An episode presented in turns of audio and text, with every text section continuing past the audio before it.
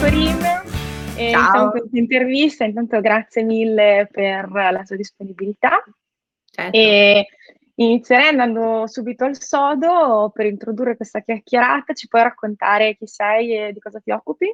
Certo, eh, io mi chiamo Corinne, sono una investitrice, una ditta che si chiama Greylock. Siamo basati qui a San Francisco e facciamo investimenti in compagnie, in startups, praticamente nei loro primi passi, eh, principalmente alla seed e alla serie A.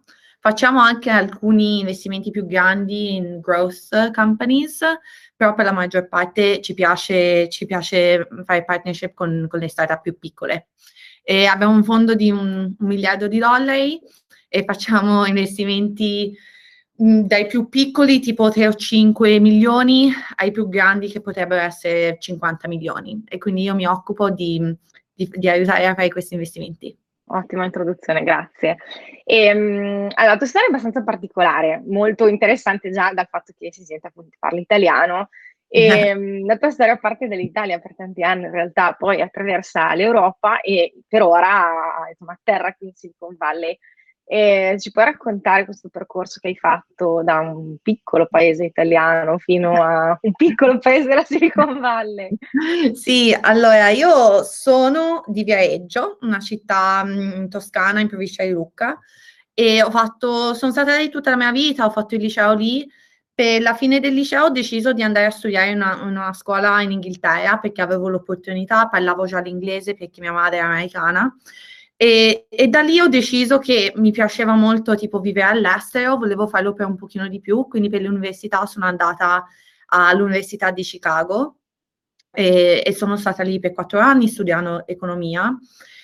Su quei quattro anni ho deciso che mi piaceva molto il mondo, il mondo della tecnologia e volevo indagare un pochino di più se era qualcosa che volevo veramente fare come carriera e quindi sono venuta, mi sono trasferita qui a San Francisco e per i primi due anni ho lavorato a una ditta che si chiamava Morgan Stanley, dove facevo praticamente, eh, aiutavo a compagnie un po' più mature a diventare compagnie pubbliche. Eh, principalmente ho lavorato con compagnie tipo Uber, uh, Zoom, quello che usiamo ogni giorno praticamente, e Palantir, diventare compagnie private a compagnie pubbliche. E questo mi ha, mi ha, fatto capire che la tecnologia mi piaceva molto, mi piaceva la, la parte finanziaria della, tecno, della tecnologia e, e, volevo farlo anche nei, nei, passi un po' più primi della compagnia e quindi eh, ho deciso, mi volevo fare un pochino più di startup e volevo investire principalmente nelle seed di queste startup e da lì ho trovato Greylock e sono stata fortunata che mi hanno assunta e adesso sono qui da poco più di un anno. Perfetto, bellissima questa storia. e, ehm, parliamo quindi di Greylock, che è diciamo una delle, tra l'altro, VC firm più famose, forse al mondo, insomma, è molto, uh, molto famosa. Mm, ci racconti quali sono i tuoi compiti precisi in Greylock e un po' com- insomma, come, come la tua giornata tipica, di cosa ti occupi all'interno di Greylock? Sì, sì, sì, come hai detto siamo stati molto fortunati qui a Graylab, abbiamo, abbiamo fatto partnership con delle compagnie mo- che sono diventate abbastanza grandi e quindi abbiamo cioè, l'onore di lavorare con founders di quel caliber. E, um, abbiamo fatto early investments in Facebook, Airbnb, LinkedIn, dalla parte consumer, dalla parte enterprise, abbiamo fatto investimenti early in Workday, AppDynamics, Sumo Logic e molti altri. E, ehm, e quindi quello che faccio io è trovare, ci sono tre cose praticamente. Uno è sviluppare temi, identificare e fare ricerca sui mercati e prodotti che potrebbero interessarci di più. Ovviamente ci sono tantissime opzioni di che, di cui ci possiamo occupare e siamo solo in una dozzina, eh, quindi bisogna essere molto focalizzati su certe cose. Due, quando ho, ho identificato questi temi, devo trovare compagnie che sono nei loro primi giorni e che stanno facendo qualcosa che ci potrebbe interessare, fare un'analisi più approfondita e decidere se dovremmo fare un investimento in questa compagnia. E poi te la cosa, la cosa che faccio è aiuto le compagnie nel nostro portfolio. Quindi se noi abbiamo fatto un investimento, per noi vuol dire che metteremo non solo il nostro tempo, ma il tempo anche dei, dei nostri partners, de, de, di tutto il team ad aiutarvi a fare certe cose. Quel, quello sicuramente una, occupa un, un, un po' del mio tempo.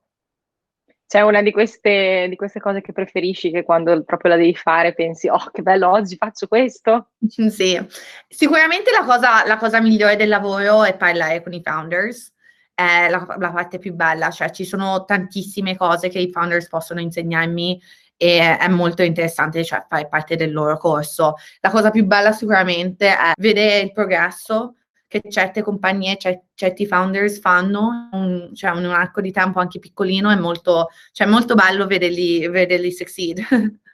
Quindi in particolare diciamo la gestione delle portfolio company e la relazione con i founder del vostro portfolio. Sì, sì, sicuramente. Non solo portfolio, ma anche, cioè, ci sono tantissime compagnie in cui magari non facciamo l'investimento, però rimango in contatto con queste persone ed è sempre bello vederli, vederli fare cose, vederli success. Sempre parlando di Greylock, ci dai una, una panoramica più o meno di diciamo, che cosa cercate, soprattutto in early stage e quali sono magari i mercati, metriche, uh, check medio al primo investimento, un po' ce l'hai detto prima, però diciamo un po' più, mh, mm, mi piacerebbe andare un po' più a fondo proprio sul tema investimento, anche per dare un po' di informazioni alle startup che ci leggono. Sì, certamente. Allora, eh, come ho detto inizialmente, a Greylock ci dividiamo tra consumer and enterprise investing. Io mi occupo principalmente di enterprise investing, quindi parlo di quello. E quando dico enterprise versus consumo, penso enterprise è qualcosa che mh, mm, è un prodotto che stai vendendo per aiutare un professional, per aiutare un'azienda ehm, e quindi stai, il go to market, la persona a cui, a cui stai vendendo eh, è un'azienda stessa. E invece consumer è, puoi vendere a chiunque, qualsiasi studente, qualsiasi persona sulla strada, quindi quello un po' più social, uh, marketplaces, eccetera. Nel mondo enterprise, ehm, onestamente dipende, dipende molto da, da, da, che stage la compagnia è. Quindi è molto diverso se, se incontro un founder quando non ha ancora un prodotto, ha solamente un'idea di quello che vuole fare. E è molto diverso che se incontro, lo incontro due anni dopo, quando ha già avuto 5 milioni di dollari, ha già fatto un prodotto, ha già alcuni clienti, eccetera principalmente quello che cerchiamo. La prima domanda è sempre riguardo al team. Eh, perché vuoi? Perché ti piace questa idea? Perché hai questa passione? E, ehm, la, seconda, la, seconda, domanda è, è, è sicuramente su, sul prodotto, sulla tesi del prodotto, right? The product thesis. E, ehm, la tesi del, del prodotto secondo me è importante perché la maggior parte del tempo eh, quello che stai producendo esiste già, no? C'è già un competitor, c'è già un legacy incumbent che lo sta facendo, non è un'idea nuovissima. E quindi bisogna avere una tesi di perché questo prodotto è diverso, ha un, un approccio diverso, forse è il modo in cui il prodotto è fatto, è fatto forse è il modo in cui il prodotto è usato dai clienti o forse è la distribution, right? The go to market che è diverso. Però avere una tesi su perché questo è diverso da, dall'incumbent è molto importante. E secondo me quello è, è la parte dove certi founders non vanno abbastanza in depth quando fanno queste pres- presentazioni. E da una parte di metriche, come hai detto, come hai chiesto, le metriche Devo dire che importano ovviamente, però ne, ne, nei primi giorni è molto difficile, quindi ehm, se hai tipo sei mesi, un anno magari di, di, di data su, sui vostri clienti, come usano il prodotto, allora sì, è già più facile capire un po' di behavior di come questi clienti usano il tuo prodotto, eccetera. Ehm, però senza, senza, magari un anno di, di, di, informazioni è un po' più difficile. E quindi lì ci, cioè noi non è che non facciamo investimenti prima che hai un anno di clienti, quello che usiamo è le lezioni che il the founder ci possono dire, no? Quindi i founders, anche se non hanno clienti, la maggior parte del tempo parlano con potential clienti, con persone che sono nell'industria, eccetera. E se te mi puoi dire guarda, io ho parlato con 50 persone che si occupano di questa idea e questa è, è, la lezione principale che mi hanno detto e io sto andando e sto, sto riproducendo questa idea, quello è già molto meglio che dirmi sì, io ho 5 persone a caso che usano il mio prodotto, perché è molto più intenzionale e molto più diretto. Quindi queste sono le cose principalmente che cerchiamo, direi. E intanto ci hai dato un'ottima panoramica e già consigli ottimi. E, um, proprio per sempre le nostre startup, appunto, come ti dicevo, sul Silicon Valley Dojo noi abbiamo um, qualche migliaio di founder che ci seguono e che sono molto interessati a capire come approcciare un, um, un investitore americano, se, diciamo, se approcciarlo, come farlo, insomma, ci sono tante, tante tipologie di domande che, che si possono fare. Per la tua esperienza, quindi per un fondo diciamo, rilevante come Greylock, quali sono i consigli che, dare, che ti sentiresti di dare, se ce ne sono, a startup italiane che vogliono approcciare appunto una raccolta anche ehm, contattando Greylock magari? Sì, ehm, ci sono, ovviamente, guarda, ci sono centinaia e centinaia di VC, no? Ci sono uh, poi al giorno d'oggi anche di più, no? E ci sono molti modi per, per raise capital. E ehm, quello che dico io ai founders è che ci sono tre cose principalmente con cui i VC ti possono aiutare. Uno è un, intro, introdurvi ai clienti, due è aiutarvi ad assumere i top ingegneri o altri impiegati, product managers, eccetera. E tre è generalmente darvi buoni consigli nel, the day to day. E quindi Ovviamente il mondo migliore è un mondo in cui un VC fa tutte e tre, però la verità è che certi VC faranno meglio una cosa verso l'altra o forse la cosa che fanno meglio è, è molto più importante a te. E quindi quello che dico è pensate a queste tre cose e andate e, e chiedetevi qual è la cosa che a me aiuterebbe di più in questo stage, andando da C da Series A oppure da Series A a Series B, eccetera, perché queste, queste priorità cambiano ovviamente col tempo. E quindi se ti mi dici, guarda, io sono allo, allo seed, eh, per andare allo Series A ho bisogno più che altro di nuovi clienti, perché guarda, gli ingegneri ce li ho già, non ho bisogno lì, l'industria la so benissimo, non ho bisogno di altri consigli voglio solo clienti allora vai e cerchi partner che hanno un portfolio grande, che hanno storicamente per i loro portfolio companies fatto molte introduzioni, eccetera, eccetera. E quindi questo, questo è il framework che do alle persone per decidere VC. Quando avete già fatto questo framework e capite cos'è quello che state priori- prioritizzando, ehm, social media websites, eccetera, sono, cioè cose, substacks, sono probabilmente i resource migliori per capire questi partners a certi VC cos'è che fanno veramente e a riguardo a queste tre cose principali. Quindi vai su Twitter e leggi. Io ho fatto partnership con questo VC e mi hanno introdotto a 50 clienti. Allora forse andate a mettete quella persona sulla vostra lista. Secondo me una lista, diciamo, di inizialmente 10 a 15 VC è un buon inizio. Se dovete espanderlo soprattutto e fare magari 15, 20, 30, va bene, però avere una lista un po' più piccola per iniziare invece che andare a dire vai faccio 100, 100 meetings in questa settimana o qualcosa del genere, perché poi diventi stanca, diventi stanco e, e, e poi presenti male praticamente. E ehm, secondo me questo è il modo migliore per farlo. E poi dovete, secondo me la cosa importante, vedo tante persone dire, ah vabbè faccio un meeting adesso, però non devo, non devo fare il raise per altri tre mesi, quattro mesi, qualcosa del genere. Quello secondo me allora vi state perdete, perdendo il vostro tempo, perché queste cose vanno velocissimamente e quindi di, quando volete raise the money, iniziate a fare questi meetings, ok? E dite, ok, mi do due o tre settimane e la, la, mia goal è alla fine della terza settimana ho finito. E, dice, e infatti se vi dite, you know, qual è l'espressione, like, it occupies the time you give it. Quindi dategli tre settimane e poi avete l'opportunità, speriamo, di, di finirlo in quel tempo. Um, però una volta che uno arriva qui, eh, quindi hai la lista, hai fatto la selezione, eh, ti sei anche già pianificato più o meno nel calendario il tempo in cui um, racchiudere i meeting, anche perché così crei un po' di fear of missing out tra i vari, i vari VC. E, um, come li raggiungi? Qual è il tuo consiglio? Okay, cioè, sì, come... buona domanda. Sì, cioè per esempio noi, eh, la mia email è sul website, no? Sul, eh, quindi noi siamo molto aperti e siamo molto, cioè io ricevo cold emails ogni giorno e provo per la maggior parte a risponderli se sono compagnie che, che sarebbero nel mio, nel mio mondo, um, in, my, in my focus.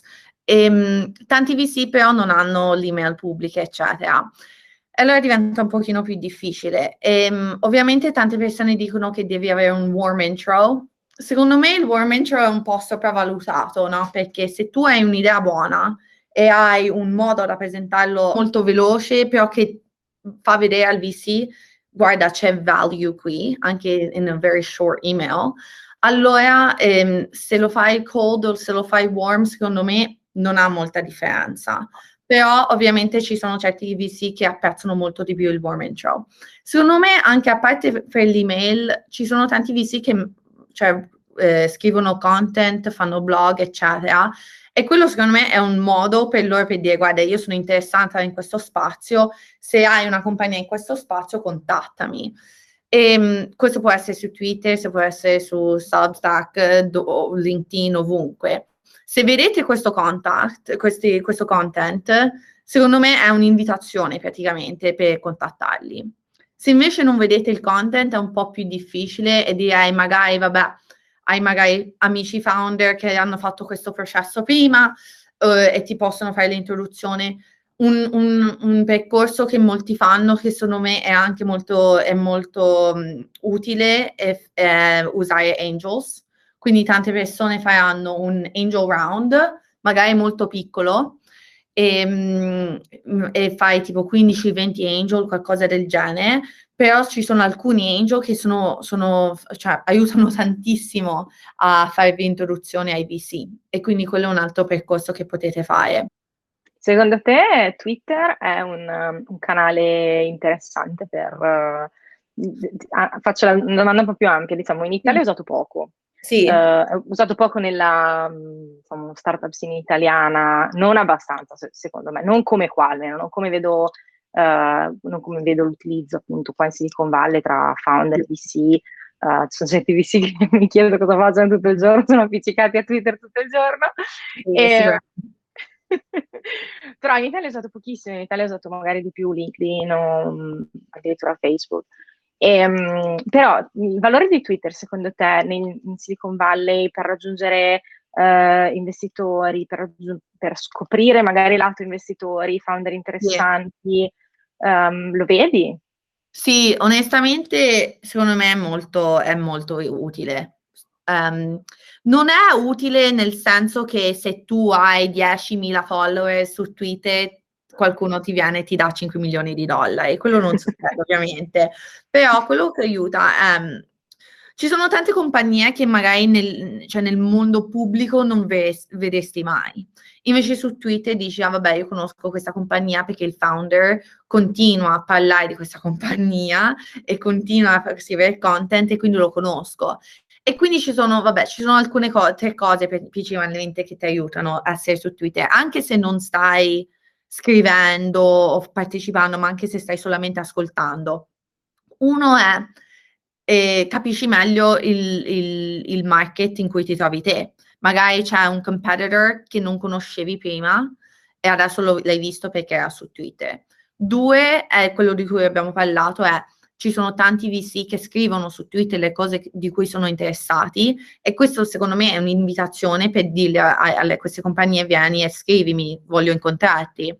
E quindi Twitter aiuta molto a, a, a, capire chi è interessato a cosa e poi anche non solo chi è interessato a cosa, ma anche a che stage fanno investimenti, no? E, e poi la terza cosa devo dire, se, se decidi di avere una presence su Twitter, decidi di, di, fare, di scrivere molto di più e scrivere content, secondo me è utile per, a volte per assumere persone. Conosco alcune persone che hanno trovato la compagnia a cui eh, dove lavorano su Twitter, una cosa del genere, perché loro stavano cercando una nuova startup, mh, volevano un'idea un po' nuova che non hanno mai visto e l'hanno trovato su Twitter. Quindi ci sono, cioè, secondo me, se mi dai l'opzione di avere zero tempo speso su Twitter o diciamo due, tre ore alla settimana, ogni due settimane, secondo me è, è un buon uso del tuo tempo. Concordo, in effetti vedo che qua è molto, è molto utilizzato nei modi in cui dici tu, ho visto, io non sono molto attiva nella, nella, scrittura sì. di content, ma sono più attiva appunto nella lettura e ho imparato tantissime esatto. cose. Sì, anch'io, guarda, cioè scrivo un pochino, però per la maggior parte leggendo quello che scrivono gli altri, cioè è, utilis- cioè, è molto utile, sì. E ho scoperto tantissime startup, che diciamo, per noi è una cosa interessante proprio trovare sempre fonti nuove no, di, di, di Sì, VC è sicuramente utile perché trovi cose che non avresti trovato prima. Mm. Grazie, ottimo anche su questa parentesi su, su Twitter.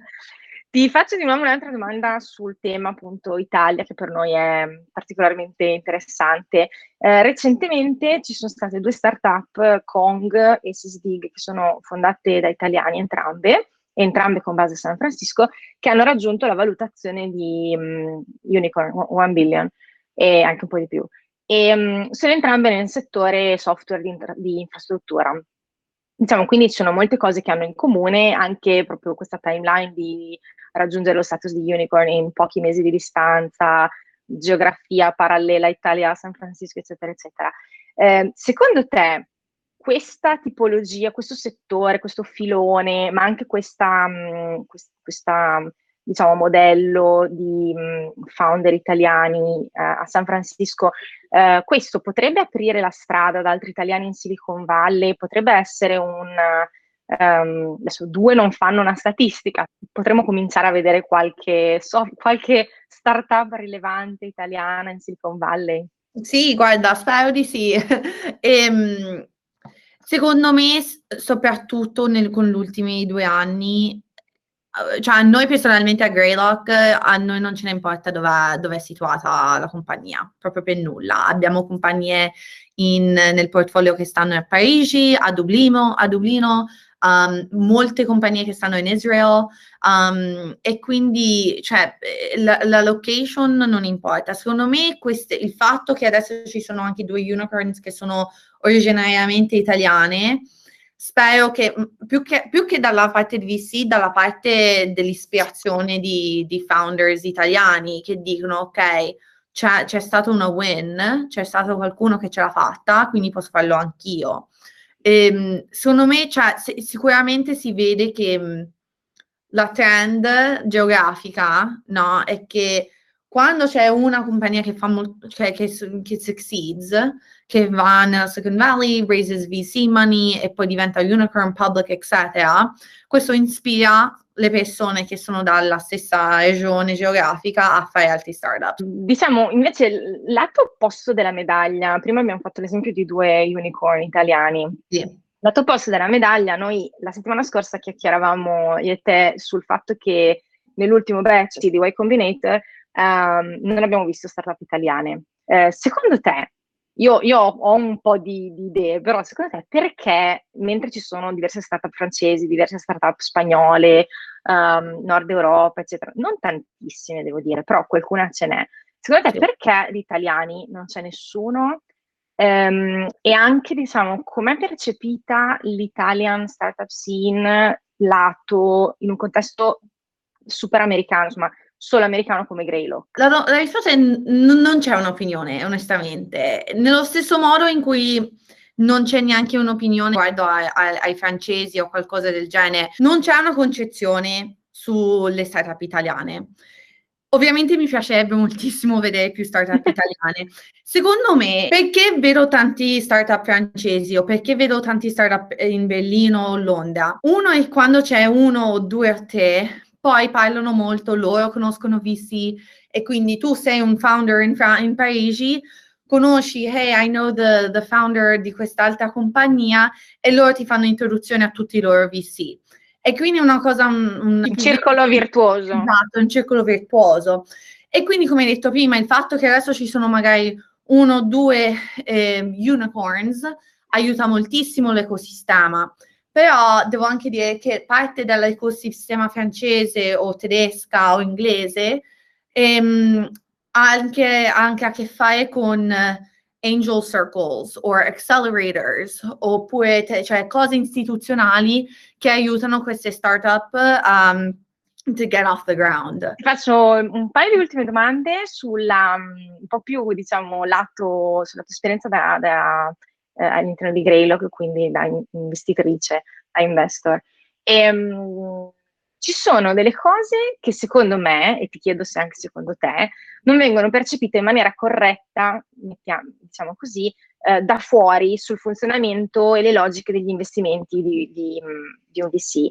Um, ehm, secondo te, differenza da prima quando lo vedevi fuori e ora che ci lavori dentro, ci sono delle cose che appunto una volta viste da dentro ti hanno colpito particolarmente del funzionamento um, sì. di, un, di, un, fondo, di un VC. Ti faccio un piccolo esempio su che cosa, uh, per esempio, ha colpito me, è ver- cioè l'importanza di capire magari all'interno di, una, uh, di un fondo il, la, le sfumature specifiche di interesse dei singoli partner. Sì. Io prima, vedendole da fuori, pensavo un fondo no, cioè voglio contattare Greylock, contatto Greylock, invece sì. no, ogni no. partner ha, uno specific- è una persona specifica con dei specifici interessi e devi scegliere chi contattare. Questa è una cosa che io vedendola da fuori non avevo percepito così forte, invece da dentro è netta. Sì, Ci sono sì. delle cose di questo tipo nella tua esperienza? Quello sicuramente, e, è, per motivo, quel, è, per quel motivo che facciamo la divisa consumer and enterprise e poi puoi anche essere un po' più specifico within enterprise chi è interessato a qualcosa.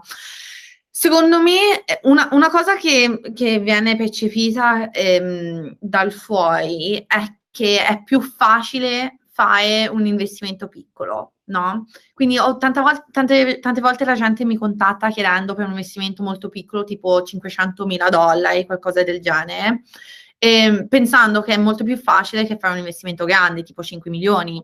In verità per, mo- per, noi è molto meglio fare un investimento più grande, eh, anche ai, cioè per, ai, dai 10 milioni, perché cioè, con un fondo con un miliardo abbiamo una dozzina di persone, sarebbe praticamente impossibile distribuire il fondo in un arco di tempo fattibile se lo facciamo 5, 500 mila alla volta.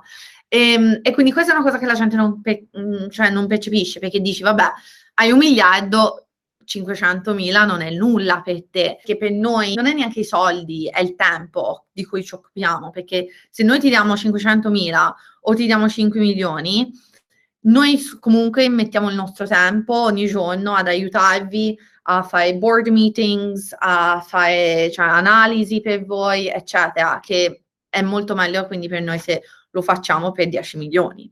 Questa è una cosa che la gente non, non, percepisce, secondo me. C'è anche una seconda cosa, e questa è dipendente dalla strategia, ovviamente qual- ogni VC è diversa, però per noi ci saranno sempre delle opportunità eh, che scegliamo di perdere, nel senso che scegliamo di, di non fare un investimento anche se sappiamo praticamente che ci sono, cioè, c'è, c'è, ci sono profitti da fare in questo investimento. E, ehm, come ho detto prima, a Greylock stiamo cercando opportunità che diventeranno compagnie pubbliche, val- valuate a miliardi di dollari, questo è, questo è il goal. Eh, e siccome abbiamo tempo limitato dal fatto che ci sono 24 ore nel giorno, non possiamo fare parte di ogni singola eh, round che avrà un profitto. Dobbiamo fare solo, solamente partire i round in compagnie che crediamo saranno esattamente, saranno asimmetriche. E quindi tante volte prendo questa pushback che dice guarda, eh, se tu fai questo investimento a eh, valutazione di 15 million eh, e guarda, poi tra tre anni mi compreranno a 45 million, c'è un 3x to be had in questi due anni e te non devi fare nulla questo è vero, però non è il journey che vogliamo fare. E quindi questa secondo me è una cosa che è, un, è una questione più strategica eh, riguardo a quello che facciamo noi. Assolutamente, sono, sono, cose che viste da dentro sono molt, molto più rilevanti da fuori, certe volte non, non si percepiscono in questa maniera. E, um, ultima domanda, una domanda un po' più, diciamo, un po' più sul lato umano dei founder che incontri, sì. e cioè eh, quali sono le cose che normalmente ti colpiscono eh, al primo meeting in un founder, a prescindere dalle metriche, dal mercato, diciamo a parità di metriche di mercato, c'è qualcosa in particolare che tu hai notato come pattern che proprio sì. ti, ti, colpisce? Sì, secondo me, e forse questa è anche una cosa forse specifica a Greylock, a, a me, a noi piace quando il founder ha, ha, ha un'opinione sul prodotto che è molto specifico no? La, la, cosa che non mi piace è quando vengono e dici guarda, questo è un mercato grande e se faccio questo prodotto generale eh, farò soldi. E questo è probabilmente giusto, è probabilmente vero, però quello che mi piace di più quando vieni e dici guarda, io ho fatto la mia ricerca, anche se non sono un'esperta in questa zona, ho fatto la mia ricerca e secondo me questa è la mia tesi questa tesi, per quello che mi importa a me, può essere anche sbagliata tra due anni, no? Però il fatto che te sei andata fuori, hai fatto la tua ricerca, hai parlato con le persone, con i clienti e hai creato questa tesi, significa che, eh, che avrai un'opinione che poi si, cioè, si, si mm, schiarerà nel prodotto. E questo crea prodotti molto più specifici, secondo me, prodotti molto più, you know, successful. Um, e quindi questa è sicuramente la prima cosa. Devo dire, riguardo a background, a noi non ci importa nulla del background di un founder. Ovviamente sì, è, è fantastico se sei un esperto in, un, in, una zona o no, però moltissimi dei nostri, eh, dei nostri investment migliori sono st- stati fatti in ragazzi che sono all'università anche, anche prima. Certo. Quindi quello non è una cosa che, che, mi importa molto. Più che altro è, è è la passione per lo spazio che secondo me poi translates into un'opinione molto specifica su quello che bisogna fare. E la seconda cosa che a noi piace molto, a me colpisce molto, è quando qualcuno ha anche un, un'idea specifica riguardo al go-to-market, no? Tante volte è facile dire, vabbè, eh, troverò clienti facendo advertising e facendo un pochino di outbound. E quello è giusto tecnicamente, però secondo me le, le compagnie che vanno a un, uno step migliore sono quelli che dicono guarda, eh, è, questo è secondo me come bisogna fare il go to market, bisogna avere un content team che fa questo e poi un outbound sales team che fa questo, oppure faccio solamente product led growth, ma questo è il funnel e, e dimmi un po' specificamente quello che pensi riguardo al go to market. Di nuovo, anche se non è eh, giusto avere una, un, un'idea molto specifica riguardo a questo, una precisione riguardo al go-to-market. Secondo me è molto interessante. E lato personalità e approccio del founder, mm. eh, c'è qualcosa proprio di, mh, mm, a livello della persona che ti trovi davanti, che noti che effettivamente so, mh, mm, sì. funziona più del solito? Si, si può vedere quando qualcuno è è, è, difficile da spiegare, ma si vede quando qualcuno è proprio passionate della loro idea e del loro market, e, e come, cioè, come, alcuni dicono, cioè, non prenderanno no come una, come una risposta, no? Uh, you know, there, there's no, quitting is not an option. Versus, uh, ci sono secondo me alcuni fan che dicono, vabbè, faccio questa compagnia, per alcuni anni e poi se mi danno un offer per comprarla vai ciao e non, non mm. voglio più farlo invece ci sono alcuni che sono proprio ambiziosi e si vede che c'è, c'è sicuramente una, una, un, un, aspetto di ego di ego che dicono no io voglio essere la migliore voglio, voglio essere la compagnia che distrugge cioè che non che di, devo distruggere tutti gli altri però voglio en- entrare in questo market un po' competitivo ho un'idea per, su perché dovrei vincere e, ehm, e voglio, voglio, vincere, voglio diventare una compagnia pubblica. È un pochino avere questa, questa, questo carattere, eh, you know, winners carattere. Sì, sì, sì. Ottimo, grazie mille. Grazie anche per quest'ultima appunto, opinione proprio sul lato personale dei founder, sì, che è, è sempre interessante. Devo anche dire che ci sono tantissimi, tantissimi founders che non sono così nel meeting, non ti dicono io vincerò, io sarò la migliore, eccetera, però poi vanno e lo fanno. Quindi è una cosa un po' più difficile da, da percepire nel, in un, minuti, un, un, meeting di 30 minuti, però secondo me è una cosa che si capisce over time. Certo, sì, no, però concordo che insomma è una delle cose nel nostro lavoro è una delle cose più difficili proprio capire chi ti trovi davanti, sì. se quella lì è sì. la persona che effettivamente farà. Sì, soprattutto sopra Zoom, eccetera, sì. Mm. Va bene, grazie mille Corina grazie. per il tuo tempo, per, le tue, per le tue, i tuoi insights su questo grazie mondo. Mille. Grazie, a presto.